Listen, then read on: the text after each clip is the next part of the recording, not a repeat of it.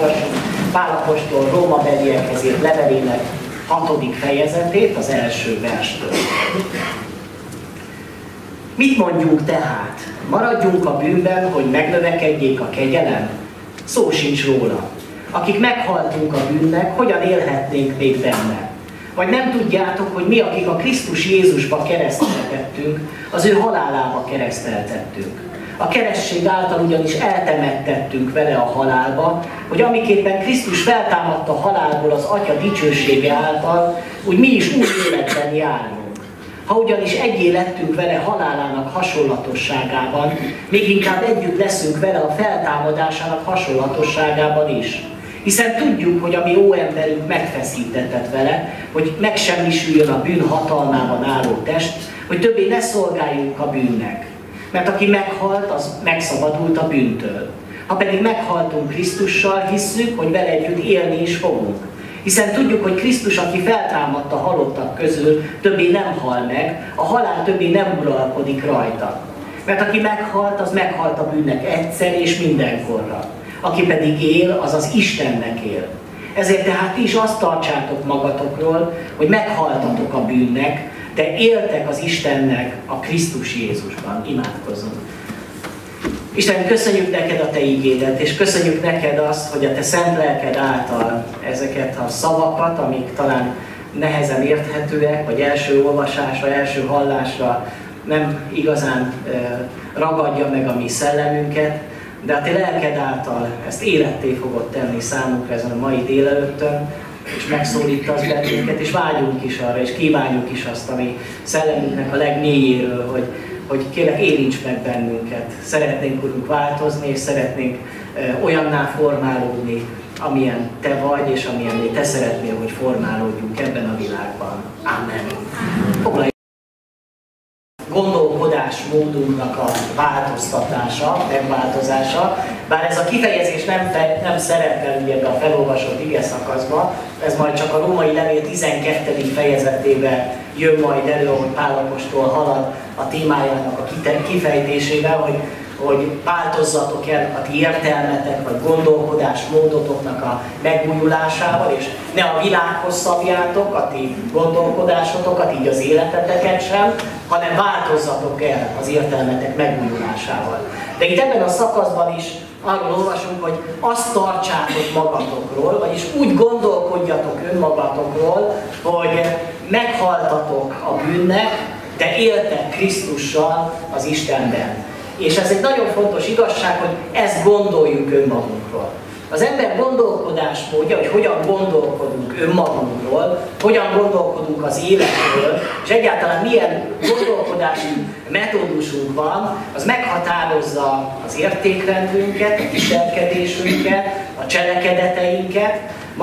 Van is egy mostani időszakban egy pszichológiai iskola, aki ezzel foglalkozik, úgy egy kognitív pszichológiát, akik tanultak ilyen pszichológiát, azok ismerik ezt az irányzatot, akik éppen ezzel foglalkoznak, hogy hogyan gondolkodik az ember, és milyen folyamatai vannak a gondolkodásnak.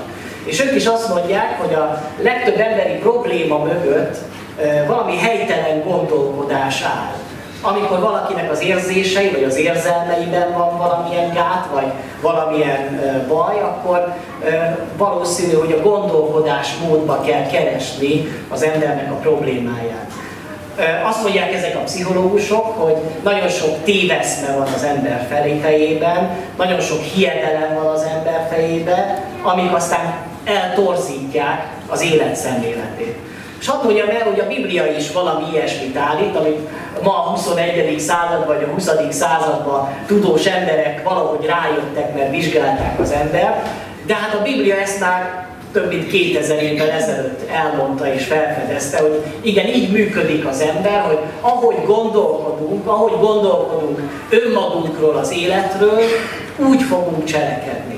Ezért Isten azon munkálkodik az ember életébe, hogy, hogy megváltoztassa a mi gondolkodásunkat, a gondolatmenetünket, ami egyébként nem egy egyszerű dolog, nem könnyű dolog, de az Isten mégis, akinek semmi nem lehetetlen, ezt cselekszi.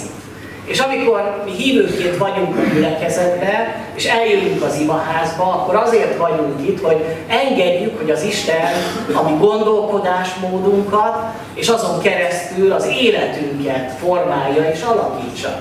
Hogyha úgy vagyunk itt az imaházban, hogy hát én már mindent tudok az életről, én már így tökéletes vagyok úgy, ahogy vagyok, és én nem akarok változtatni semmin az életemben, hát akkor rossz helyen vagyunk, mert akkor, akkor rossz helyre jöttünk, mert ezért erről szól az Isten tisztelet. Úgyhogy ha ma is Isten megszólít bennünket, és hogyha valamiben megítél bennünket esetleg, akkor engedjük azt, hogy az Isten kiavítsa a mi helytelen gondolkodásunkat, a helytelen következtetéseinket az életről.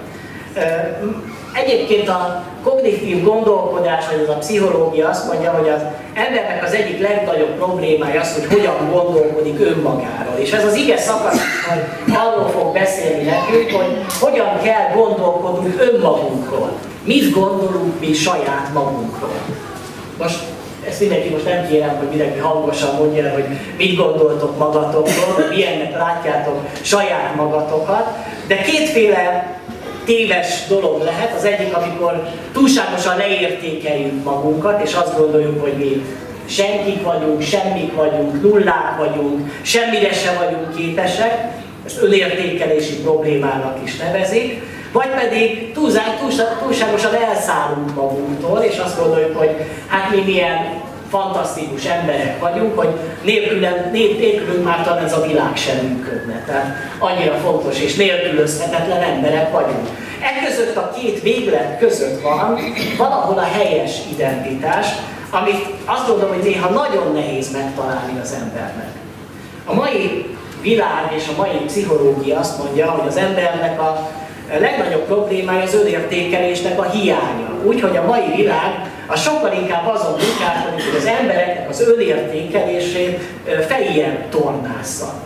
És különböző technikák, meg különböző üzenetekkel az embernek próbálják az önérzetét, vagy ezt a önértékelését fejjel tornázni. A Biblia viszont ami egészen mást mond, a Biblia szerint sokkal inkább a problémánk nekünk nem az önértékelés hiányával van, hanem sokkal inkább a büszkeségünkkel. Úgyhogy a mai világ teljesen mást mond az ember problémájára, mint amit a Biblia mond. Persze elhiszem, és bizonyára talán vannak itt közöttünk olyanok, akiknek gond van az önértékelésre. Tehát szükség van az embernek egy helyes önértékelésre, tehát nem szabad, hogy magunkat így teljesen leírjuk, de azt gondolom, a legtöbb embernek a problémája az, hogy kicsit sokat gondolunk magunkról. Vagy egy kicsit jobbnak gondoljuk magunkat, mint amilyenek vagyunk. A világban az ember az önértékelését az mindig a másik emberhez méri. Hiszen én egy kicsit jobb vagyok, mint a másik. Jó, persze vannak nálam azért jobb emberek, mondjuk egy, egy Teréz anya, vagy mondjuk egy Pálapostól, vagy néhány bibliai szereplőt, hogyha megkérdezünk, de azok jobban nálunk. De ha körülnézek azért, mondjuk itt a, akár itt a teremben is itt körülnézek, akkor látok, akinél azért biztos, hogy sokkal jobb vagyok. És akkor már megnyugtattam magamat, hogy azért, azért nem, nem rossz helyen vagyok én. De hadd kérdezzem meg, hogy helyes ez a gondolkodás, hogy mindig a másikhoz mérjük önmagunkat, és másikhoz viszonyítva próbáljuk magunkat elhelyezni valahol egy ilyen jóság skálán. Én azt gondolom, hogy ez egy tévedés. És amikor a Biblia azt mondja, hogy ne a világhoz szabjátok magatokat, akkor ebből a gondolkodás módból is akar ki ragadni bennünket az Isten, hogy ne a másikhoz viszonyítva próbáljam önmagamat értékelni, hogy hú, én jobb vagyok, rosszabb vagyok, szebb vagyok, csúnyább vagyok, okosabb vagyok, vagy butább vagyok, hanem egyetlen mércén van az maga az Isten, maga Jézus Krisztus. Ha viszont nekem hozzá kell viszonyítanom önmagamat, akkor én mindig kicsi vagyok. Mert ő, ő, őt én soha nem fogom elérni. Amikor az ember önértékelése úgymond helyesen és Jézus lesz az egyetlen mérce, akkor ez alázatban tart mindig bennünket. Mert arra, arra nevel bennünket, hogy soha se higgyem azt, hogy én milyen nagyszerű ember vagyok, sokkal jobb vagyok, mint a másik. Én már valamit letettem az asztalra. Én már valamivel dicsekedhetek. Én már valamit mutathatok az embereknek, nem úgy, mint a másik. És hadd mondjam el, hogy a római gyülekezetnek ez volt az egyik nagy problémája. És ezért írja tulajdonképpen Pál ezt a levelet, hogy a római gyülekezetbe járó emberek egymáshoz kezdték viszonyítani magukat. Mert voltak a gyülekezetben zsidókból lett keresztények, és voltak, voltak pogányból lett keresztények. Két csoport. És hogyan gondolkodtak a zsidókból lett keresztények, hogy mi jobbak vagyunk, mint a pogányokból lett keresztények. Mert mi már az örökségünk révén, hiszen Ábrahámtól származunk, mi már az Ószövetség révén is Isten választott népe vagyunk. Nem úgy, mint ezek a pogányok. Azok megtűrtek. Másodrendű keresztények. Így gondolkodtak a zsidókból lett keresztények. Hát hogy gondolkodtak a pogányokból lett keresztények? Úgyhogy itt vannak ezek a zsidókból lett keresztények, törvénykezők, akik állandóan a Mózesre hivatkoznak, a törvényre hivatkoznak, és körülmetélkednek, meg különböző szertartásokat csinálnak, hát milyen ezeknél sokkal jobbak vagyunk. Mi már ennek a Krisztusi szabadságban éljük az életünket. És hogy melyik csoportnak volt igaza a gyülekezetben, érdekes, hogy Pálapostól nem ad igazat az egyik csoportnak sem, hanem azt mondja, hogy rosszul gondolkodott. Mert ti arra használjátok a, sokszor a teológiai igazságokat, hogy magatokat fölemeljétek a másikkal szemben.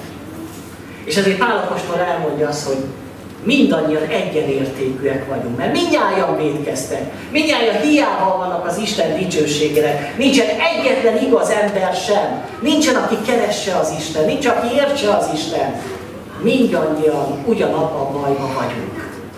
Egyedül az Isten kegyelme, ami megmenti az ember. Ezért nincs lehetőségünk nekünk embereknek, hogy ítélkezzünk a másik felett, ugye ezt is mondja a római levél, hogy aki ítélkezel, tulajdonképpen magadat is elítéled, mert miközben mást megítélsz, te ugyanazt teszed, mint amit ő csinál. De ugyanakkor arra sincs lehetőségünk, hogy dicsekedjünk bármivel is az életünkben.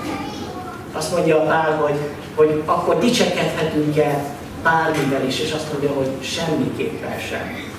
Nincs lehetőségünk a dicsekésre.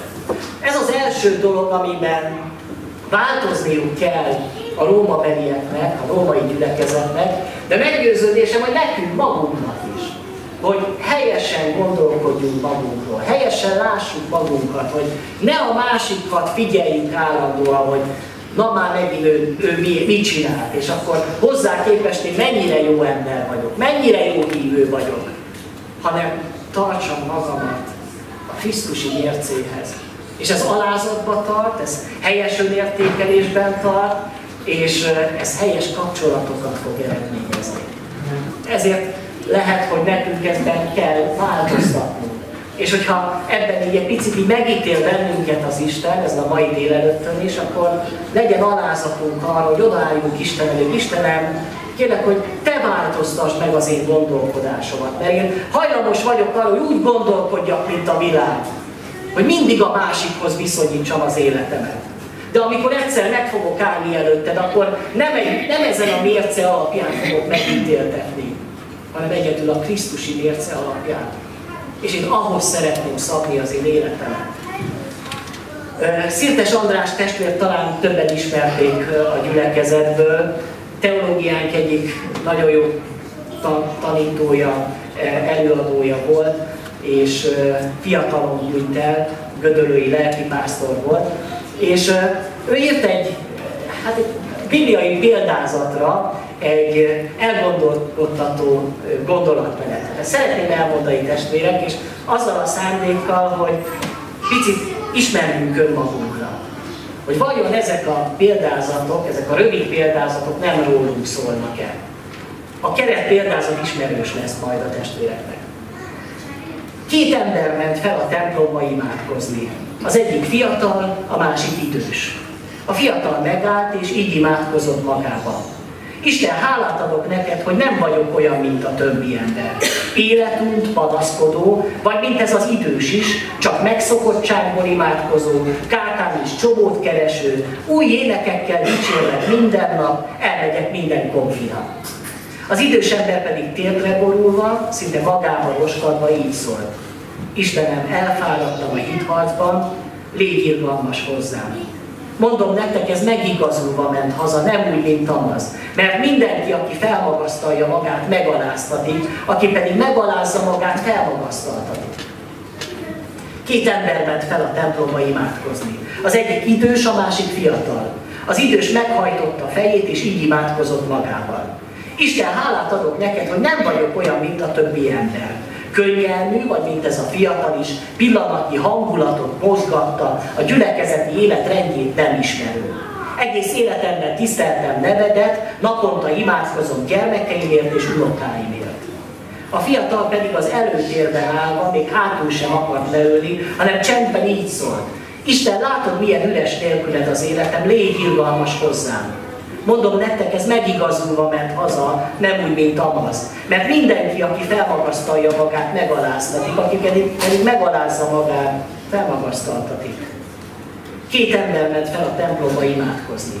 Az egyik karizmatikus, a másik konzervatív.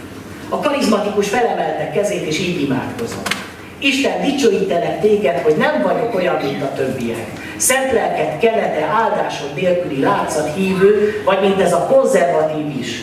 Böjtölök éjszakákon át imádkozom, naponta bizonyságot teszek az embereknek. A konzervatív pedig távol áll, amíg a fejét sem akarta felemelni, így szólt. Tiszta szívet teremts bennem, Istenem, és az erős lelket újíts meg bennem. Mondom nektek, ez megigazulva ment haza, nem úgy, mint Tamaz. Mert mindenki, aki felmagasztalja magát, megaláztatik, aki pedig megalázza magát, felmagasztaltatik. Két ember ment fel a templomba imádkozni, az egyik konzervatív, a másik karizmatikus. A konzervatív kezét összekulcsolva megállt, és így imádkozott magában. Isten, hálát adok neked, hogy nem olyan vagyok, mint a többi ember, érzelmektől hajtott, csak szájjal dicséretet mondó, újdonságokat hajhászó, vagy mint ez a karizmatikus is, ismerem igédet, a baptista hitvallást, segítem a rászorulókat. Karizmatikus pedig távol állva könnyes szemmel így szólt. Isten megérintettél, és most egész életem átformáló munkádra vár mondom nektek, ez megigazulva ment haza, nem úgy, mint Tamaz. Mert mindenki, aki felmagasztalja magát, megaláztatik, aki pedig megalázza magát, felmagasztaltatik. Bírjátok még testvérek? Két ember ment fel a templomba imádkozni, az egyik presbiter, a másik vállalkozó. A presbiter időben érkezett, és csendben így imádkozott magában. Isten, hálát adok neked, hogy nem vagyok olyan, mint a többi ember, a vasárnapot ágyba töltő, megbízhatatlan, vagy mint ez a vállalkozó is. Szolgálok neked, látogatom az időseket, néped gondja baja a vállamon. A vállalkozó pedig megkésve és fáradtan, fejét a padra hajtva így szólt. Isten szétfolynak dolgaim, légy irgalmas hozzám. Mondom nektek, ez megigazulva ment haza, nem úgy, az, mert mindenki, aki felmagasztalja magát, megaláztatik, aki pedig megalázza magát, felmagasztaltatik. Még van további kategóriák is, de nem olvasom föl, majd ha valakinek kell, akkor oda tudom adni. De lehet, hogy magunkra ismertünk talán ezekben a történetekben. És most nem arra gondolok, hogy másokat be tudunk gazinosítani, hogy na, a karizmatikus ez erre a testvérre, a konzervatív az ez, a fiatal az ez, az idős az az, hanem melyik vagyok én? Hogy szoktam én gondolkodni, amikor amikor a másikról gondolkodok, vagy amikor imaházba jövök, hogy hú, hát hálás vagyok azért, nem vagyok olyan, mint ez és ez. Hálás vagyok azért, hogy én jobb vagyok, mint ő. Mert én már valamit tettem, én már valamit le tudok tenni az asztalra. És az Isten biztos értékelni fogja ezt. És azt mondja ez az ige, ez a gondolat, ne csak az Istennek az igéje is, hogy ebből a gondolkodásból kell megtérni hogy ne a másikhoz viszonyítsam magamat, hanem egyedül magam álljak az Isten előtt. Hogy magamat láttassam az Isten előtt, és amikor itt vagyok az imaházban, ne megnyugtassam a lelkemet azzal, hogy hát én sem vagyok rosszabb, mint a többi, akkor biztos, hogy az Isten engem meg fog áldani, hanem úgy üljek itt, hogy Istenem, te milyennek látsz engem. Vizsgálj meg engem. és figyeld az én gondolataimat, az én szívemet, hogy mit akarsz te szólni hozzám. És ne azon gondolkodjunk, hogy na most remélem, hogy meghallotta ezt a testvér. Mert akkor, akkor másiknak hallom a prédikációt. Cseri Kálmán mondta, hogy vannak ilyen esernyős testvérek a gyülekezetben, akik mikor igét hallgatnak, akkor fölhúzzák az esernyőjüket. Tudjátok, hogy rájuk ne essen, csak a szomszédjukra. Ugye oda-oda rájuk csorogjon az esővíz. Így hallgatja sok ember az ige hirdetés, hogy nem magamnak hallgatom, mert nekem annyira nincs szükség. Én, én rendben vagyok, én jól vagyok, én tökéletes vagyok, de a másik, aki mellettem ül, vagy aki a másik sarokba ül neki, szüksége lenne változásra. És Pál Apostol pontosan ezt mondja, hogy ti rómaiak rosszul gondolkodtok, hogy változzatok el az értelmetek megújulásával. És végre ismerjétek fel, hogy magatoknak van szükségetek az evangélium igazságára. És nektek is változnotok kell. Ez az egyik dolog.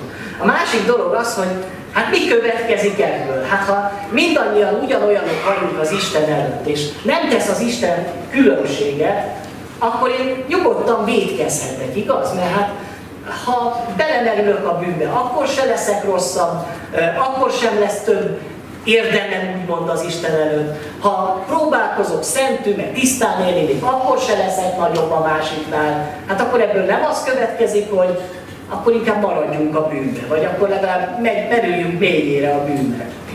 És természetesen, mikor Pálapostól fölveti ezt a kérdést, hogy hát mit mondjuk, tehát maradjunk a bűnbe, vagy megnövekedjék a kegyelem, akkor ez azért egy költői kérdés, nem egy olyan kérdés, amire azt a választ adhatnánk, hogy, hogy akkor igen.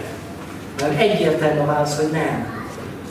Testvérek, az megint csak egy rossz gondolat, mert hogyha nem számít az Isten előtt az, hogy, hogy én hogyan élem az életemet, akkor majd az Isten mindig mindent úgyis meg fog bocsátani. Mert úgyis az ő kegyelméből élünk. Hiába van, hogy én lehetek a legnagyobb szent a világban, és lehetek én a legaljasabb bűnöző, ugyanúgy az Isten kegyelmére szorulok, és akkor tulajdonképpen melyik a jobb élet? Volt már sokszor olyan beszélgetésem, amikor valaki elmondta, hogy az Isten nem igazságos.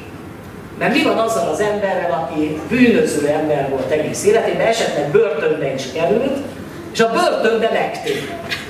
Mert ott eljut hozzá az evangélium. És itt vagyok én, aki egész életemben próbáltam tisztességesen élni, a családomat szeretni, gyülekezetbe jártam, imádkoztam, adakoztam, és akkor ő is örök életet nyer, én is örök életet nyerek, és ráadásul én nem vagyok nagyobb, mint ő, hát az igazságos. És ez csak az emberi logikával van így, de az Isten valahogy egészen máshogy tekint az emberekre. És itt azt mondja az Isten igény meg, hogy változzatok el az értelmetek megújulásával. Hogy ne úgy gondolkodjatok, mint a világ, hanem úgy, ahogyan az Isten. Erre nagy szükségünk van, mert hajlamosak lennénk mi is emberileg vagy világi módon gondolkodni. De akkor mi az igazság? Azt mondja, hogy a megtérés tulajdonképpen nem mást jelent, mint az, hogy meghaltunk a bűnnek. Azt mondja tehát Pálapostól, hogy aki nem halt meg a bűnnek, az valószínűleg nincs is megtérve. Tehát aki ezt a kérdést így fölveti, hogy na hát megtérek, és akkor tulajdonképpen utána már bármikor bűnözhetek, mert az Isten majd úgyis megbocsátja, akkor ott valószínűleg nem történt megtérés. Mert a megtérés annyit jelent, hogy az ember az életének egy pontján felismeri azt, hogy én egy javíthatatlan, gonosz, bűnös ember vagyok aki a pokolnak a büntetését értemli. Semmi egyebet. Ezt érdemlem. És mikor fölnézek a keresztre, akkor magamat látom, hogy nekem kellene ott szenvedni, mert én azt megérdemlem. Jézus nem érdemelte meg, de én megérdemelném. És tudjátok, mindannyian megérdemelnénk. Még azok is, akik mintapolgárok vagyunk. De az Isten szemében, az ő szentségéhez képest mi ezt érdemelnénk. De egyszer az életünk során ez így ránk nehezedett. És Istenhez kiáltottunk, hogy Istenem, mentsél meg ebből az állapotokból. És felismertük azt, hogy helyettünk, meg értünk és miattunk ott szenvedett Jézus Krisztus. És abban a pillanatban ez a megtérés, gondolkodásmód, változás. Ugye ez is a megtérésnek a, az egyik kifejezése. Onnantól kezdve azt mondom, meghaltam a bűnnek. Ami előtt az ember megtér és újjászületik, képtelen arra, hogy szent életbe járjon. Ha pedig már megtért és újjászületett, akkor az Isten teszi képessé arra, hogy ő szent életben járjon. És utána az ember talán azt különbözteti meg a hívőt a hitetlentől, hogy a hitetlen embernek nem fáj az, hogy bűnbe van. Mert természete a bűn. Egy rókának nem fáj az, hogy ő róka és ragadozó, és elkap egy tyúkot és megeszi. Ez a természete. De aki újjászületett, egy új természetet kapott, annak már fáj a érzékeny lesz a bűnre. Tehát két dolog lehetséges, hogyha valaki hívő létére folyamatosan benne reked a bűnbe, és ragaszkodik a bűnös élethez, akkor egyik dolog az, hogy lehet, hogy nem is tért meg. Hiába tett bizonságot, hiába merítkezett be, hiába jár gyülekezetbe, adakozik és bármi egyebet csinál, ha nem fáj a bűn az életedbe, akkor valószínűleg nem vagy még Isten gyermeke. És akkor meg kell térni. Tehát ma is van lehetőség. Persze lehet egy másik is abban, hogy miért reked meg az ember a bűnbe, az, hogy a sátán becsap bennünket. És elhiteti velünk azt, hogy te, te képtelen vagy arra, hogy megváltozzál. Te ilyen ember voltál mindig, és te ilyen ember is maradsz. És pontosan erről mondja Pálapostól, hogy változzatok meg a gondolkodásotokban. Hogy higgyétek el azt, hogy Isten új teremtését tett benneteket. A fejbe dől el minden, a gondolkodásmódban dől el minden, hogy mit gondolok önmagamról. Mi vétett engem a Krisztus. És én ki is írtam ezt az igét, ennek a ige szakasznak a fontos üzenetét. Ezért tehát ti is azt tartsátok magatokról, hogy meghaltatok a bűnnek, de éltek Istennek a Krisztus Jézusban. Szeretném és bátorítanak benneteket, hogy mondjuk el együtt azt, hogy meghaltam a bűnnek, de élek Istennek a Krisztus Jézusban. Ez az én identitásom. El tudjuk ezt mondani, hogy meghaltam a bűnnek, de élek Istennek a Krisztus Jézusban. Ez az igazság, testvérem. És ha ezt elhiszem magamról, hogy én meghaltam a bűnnek, akkor nekem nincs közöm a bűnhöz. Nem kell, hogy uralkodjék rajta. Ha el is követek bűnt, nem vagyok a bűnnek a szolgája, mert meghaltam a bűnnek. És ezt nem azért, mert én bármit tettem, hanem egyedül azért, mert az Isten engem megszabadított a bűnfogságából. Értitek az evangéliumnak ezt a csodálatos igazságát, amit Pál apostol a rómaiaknak ír, és próbálja megértetni még hívő emberekkel is, akik ugyanolyan fafejűek lehetnek, hogy még mindig nem értik, hogy értsétek meg már az igazságot, hogy Isten megszabadított már titeket a bűntől. Hogy ne maradjatok a bűnnek a rabszolgájai, mert ti már meghaltatok. De most már éltek az Istennek a Krisztus Jézusban. És pontosan erről szólt a bemerítés. Mert ezt a példát mondja ugye, hogy Krisztussal együtt mi is azt mondja, hogy a Krisztus Jézusba kereszteltettük, az ő halálába kereszteltettünk, a keresség által ugyanis eltemettettünk vele a halálba, hogy amikor Krisztus feltámadt a halálból, az Atya dicsősége által úgy mi is új életbe járunk. Vagyis amikor bemerítkeztünk, ezt ábrázolta ki ez a cselekedetünk, hogy eltemettük a régi életet. Azt, ami csak a bűnre volt képes, ami csak a bűnre volt hajlandó, az meghalt. És a halottal mit kell tenni? El kell temetni. Mert csak büdös lesz, mert foszlik. Eltemettük. Eltemetted már a régi életedet. Te föltámadtál vele együtt az újra. És ezért az új életbe járjunk. Hogy ne, ne essünk vissza a régi állapotunkba. Ne keressük újból a bűnt az életünkbe. Ne kívánjuk ugyanazt az életet, amiből már egyszer Isten megszabadított bennünket. Értitek testvérek, hogy miről beszél Pál apostol? Arról tulajdonképpen, hogy amit egy magyar énekes talán Csárdi megénekelt, hogy az légy, aki vagy. Aztán rosszul folytatódik az ének, de a szövege az, az idáig jó, hogy, hogy az légy, aki vagy. Hogy keresztény vagy, akkor legyél az. Érted? Nem tudom, hallottátok-e már azt a kis vicces történetet, nem tudom, hogy megtörtént-e, vagy kitalált-e, hogy egyszer egy baromfi udvarra beesett egy sasnak a tojása.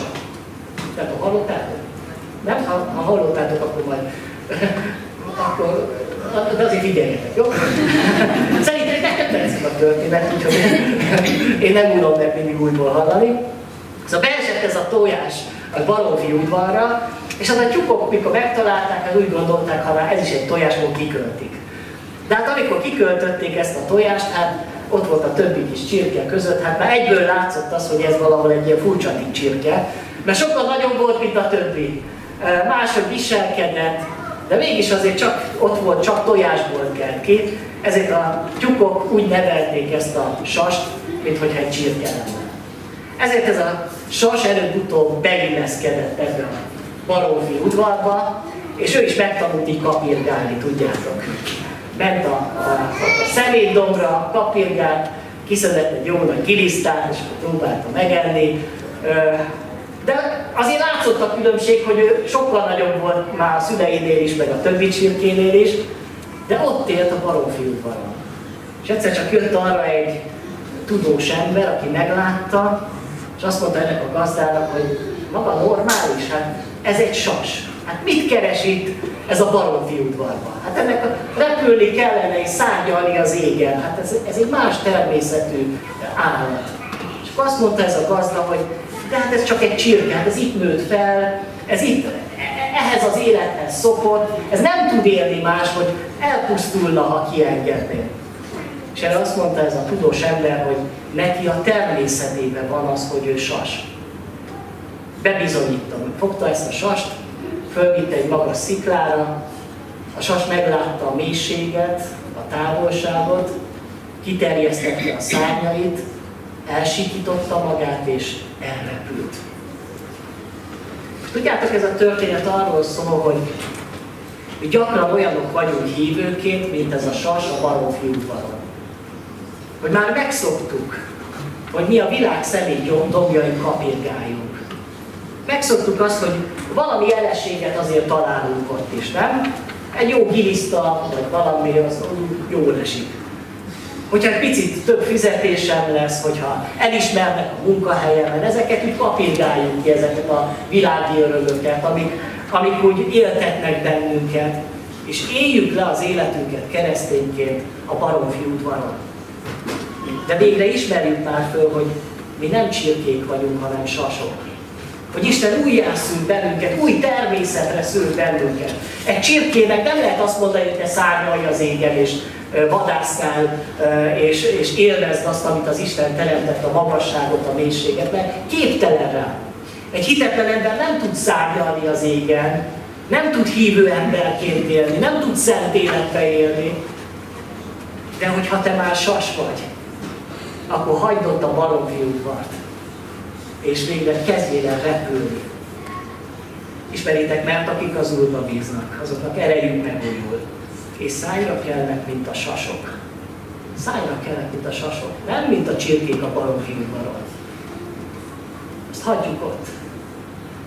Milyen jó lenne, hogyha egy ilyen döntés megszületne a szívedbe, hogy hogy én ott élem az életemet, ott kapirgálok, és mindig bosszankodom, hogy már most nem sikerült gilisztát találnom, és akkor milyen rossz nekem, és akkor a többi uh, csirkéhez meg próbálom azokat lögdösni, meg kitolni őket uh, onnan a balról, de nem ez a mi feladatunk, ezek nem mi vagyunk, hanem végre legyél az, aki vagy. Egy másik történet, talán a fiatalok jobban ismerik Tolkiennak a regényét, a gyűrűk urát de talán idősebbek is olvasták, most nevessenek el a testvérek, hogy én ilyeneket is olvasok, szeretem a, a fentezit, és ebben a fantasyben van egy szereplő, akit úgy hívnak, hogy Aragorn. Talán aki olvasta, vagy látta a filmet, azt tudja, hogy kiről van szó. Ő a filmben egy olyan ember, ő ember, aki nem találja a helyét a világban. Úgy jellemzi Tolkien, hogy egy kósza aki jár kell a világba, bujdosik ide, bujdosik oda, hol ide csapódik, hol oda csapódik, de igazából ő egy király. De ő ezt igazából nem hiszi el magáról. És van egy jelenet, ez már a későbbi történetben, van egy tünde király, Elrondnak hívják, aki egyszer meglátogatja ezt az aragort, és azt mondja, hogy hagyd már vége abba azt a kószát, és legyél az, aki te vagy, hogy legyél király. És odaadja neki egy kardot, ami egy csodálatos kard, és aztán Aragorn fölismeri azt, hogy ő király, és tulajdonképpen győztes csatába vezeti az ő népét. Ez miért érdekes ez a történet? Mert itt is van egy identitás válságban levő ember, aki nem tudja magáról, hogy ő kicsoda, és csak teng a világban. És valakinek fel kell nyitni a szemét arra, hogy de te király vagy. Hogy végre viselkedj is úgy, mint egy király. És hidd el azt, hogy te képes vagy arra, hogy, a, hogy, hogy, hogy győztes csatába vidd a népet. Tudjátok testvérek, hány és hány ilyen megnyomorított ember ül a gyülekezetekben, akik, akik nem hiszik el magukról azt, hogy az Istennel együtt és sok mindenre képes vagyok. És az Isten engem sok mindenre tudna használni, ha engedném, ha elhinném. És nem magamra néznék, hogy hú, hát én azért nem vagyok olyan jó beszélőkéjű, én nem vagyok képes semmire, de Istennel együtt. Légy már az, akivé az Isten tett téged. Hidd el azt, hogy meghaltál a bűnnek, de élsz Krisztus Istennek, a Krisztus Jézusban. Még egy utolsó történet, ez már bibliai lesz majd. Biztos a bírák könyvéből ismeritek Gedeonnak a történetét. Gedeon egy, megint csak egy ilyen identitást vesztett ember volt, aki nem találta önmagát. Aki nem hitte el magáról azt, hogy az Istennel ő sok mindenre képes. És úgy találkozunk bele a Bibliába, hogy egy csűrbe, egy présházba éppen búzát csépel. Azért teszi ezt a présházba, hogy a midianiták ne vegyék őt észre, és hogy maradjon még valami kis búza nekik, mert mindent elvesz az ellenség. És egyszer csak megszólítja őt egy angyal, és azt mondja neki ez az angyal, hogy veled van az úr erős vitéz. És itt van ez az ember, aki minden csak nem erős vitéz, ugye? Hát ő egy, egy, egy gyáva ember, aki ott csépli a búzát ben a présházban. De az Isten azt mondja, hogy te nem ez vagy. Te valami sokkal több vagy hogy neked nem itt a helyed. És amikor elhiszi magáról Gedeon, hogy ő kicsoda, akkor ö, általa az Úr megszabadítja a népet a midianitáktól. Azért, mert a helyére kerül. Azért már végre úgy viselkedik, ahogy, ahogy viselkednie kell. Értitek talán ezeket a történeteket, hogy valahol a fejben dőlnek el a dolgok, mit gondolok én önmagamról, Mit gondolok én a másikról? Ebben azt mondja a Biblia, hogy szükségünk van arra, hogy az Isten átformálja, átalakítsa a mi gondolkodásunkat, hogy ennek a következménye az legyen, hogy átformálódik a mi életünk, a mi kapcsolataink, és átformálódik a mi szolgálatunk, és végre elkezdünk erővel munkálkodni ebben a világban. Hát Isten adja számunkra, hogy mi felismerjük azt, hogy kikkétett bennünket Isten a kegyelem által, és ne legyünk csirkék, jó, hanem legyünk sasok. És merjünk sasokként szágrani az égen, ne a bűnben éljük az életünket, mert az, abból már meghaltunk, az a régi, azt eltemettük. Most már élünk Istennek a Krisztus Jézusban. Amen. Az énekkar szolgál.